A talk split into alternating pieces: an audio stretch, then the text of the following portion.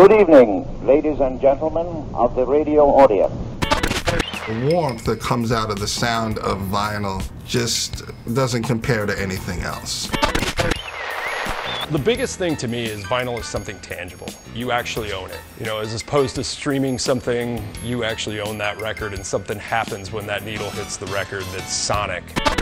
There's a bigger appreciation for what's on the actual record versus just being able to punch anything up digitally.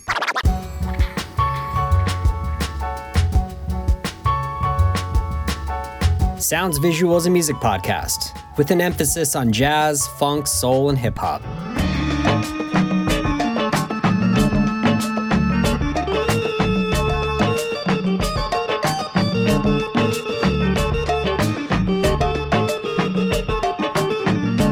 Welcome back to another episode of the Sounds Visual Radio spin off series, How Deep Is Your Crate? where DJs, beatmakers, producers, musicians, and record collectors share some of their favorite albums. On this episode, we're joined by saxophonist Jared Tankel of the Budos Band, who gives us a peek inside his crates.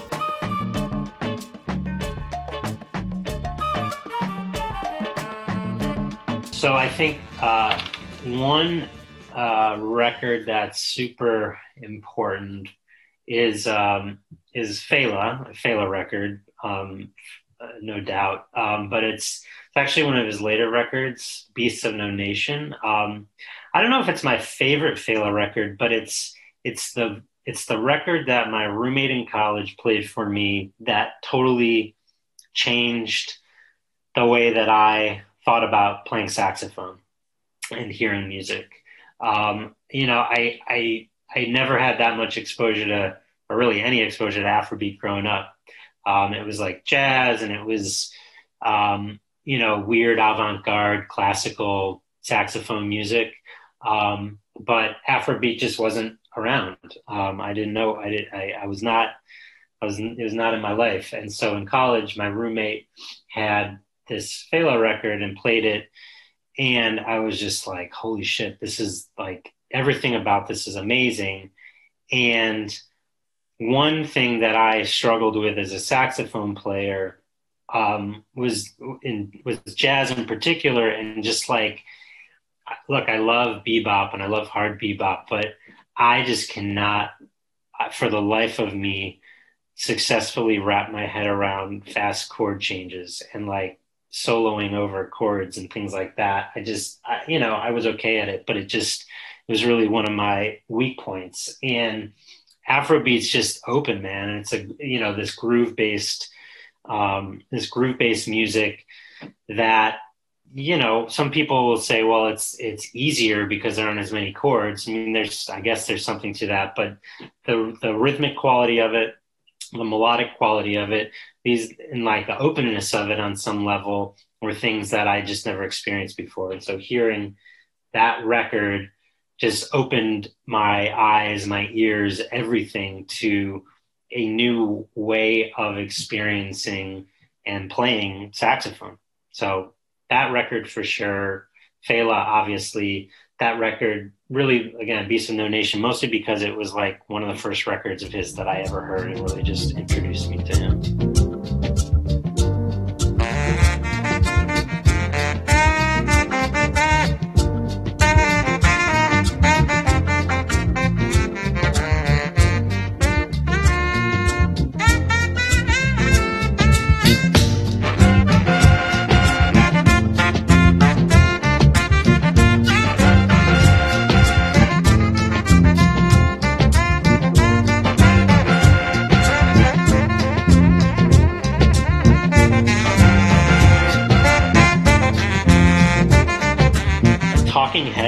Uh, Fear of Music, another awesome record. For me, uh, you know, it has like a really strong Afrobeat undercurrent to it. Um, I think that's undeniable. I love the Talking Heads. I feel like it's, yeah, I don't know. I'm not quite, I just, you know, think they're a great band, seminal band, Afrobeat uh, influence for sure. Um, and I kind of like, you know, that early New York no wave, new wave scene is really interesting to me, and, and they were certainly part of that.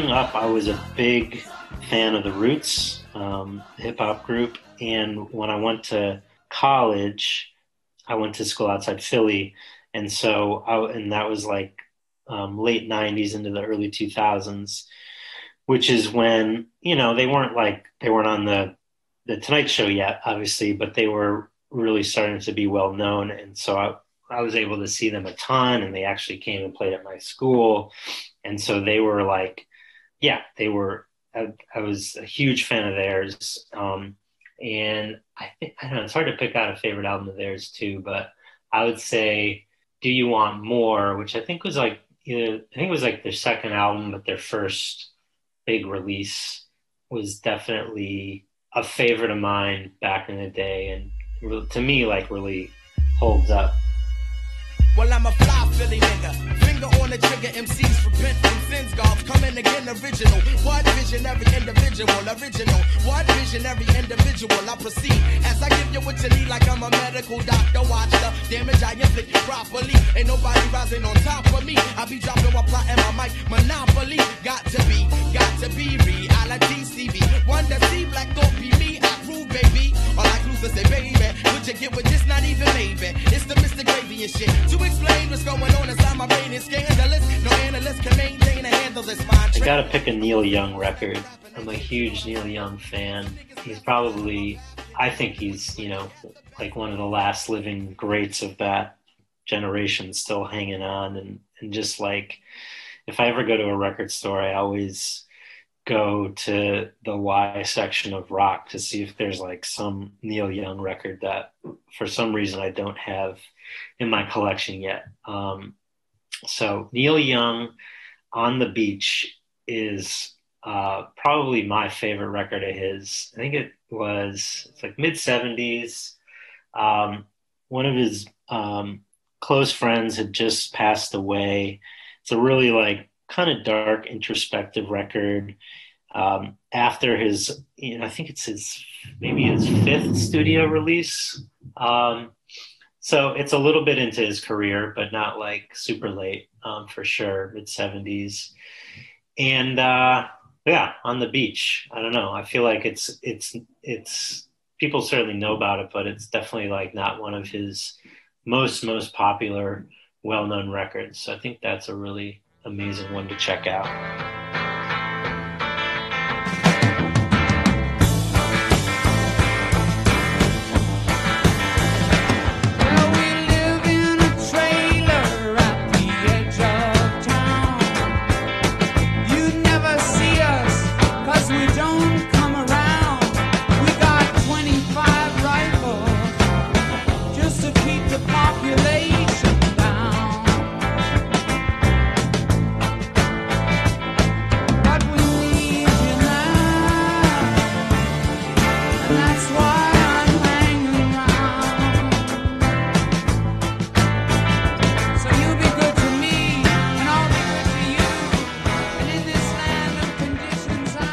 Put some Led Zeppelin on the list. My brother, my older brother, um, listened to like Hendrix and Zeppelin and Sabbath and all that when I was growing up, and so that was always playing around. It was a huge, big, big time influence on me.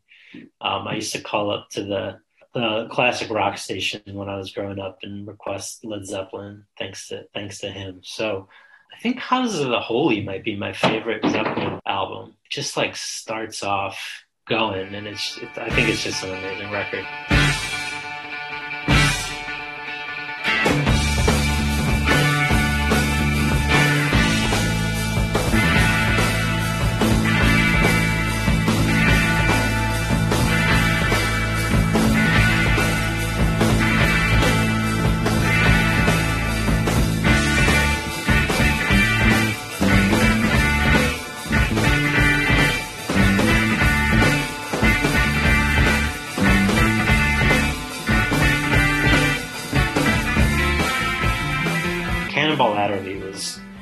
Still is one of my favorite alto players.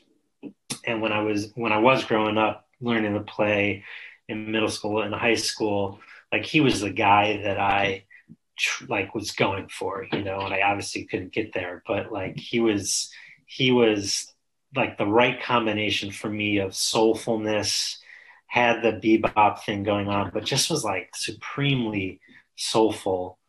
Um, I, so to me, like the record that really encapsul- encapsulates that is the Mercy, Mercy, Mercy record.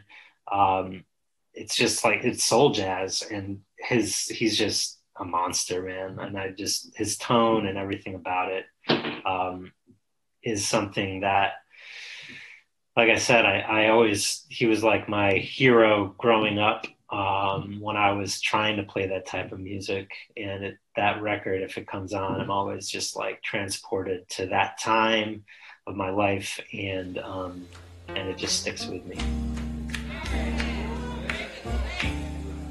Sounds Visual Radio is a production of Sounds Visual Media. All past episodes of the podcast can be found archived anytime at soundsvisualradio.com. Follow us on Instagram at Sounds Visual Media and on Facebook at Sounds Visual PDX. And lastly, the email for the podcast is soundsvisualradio at gmail.com.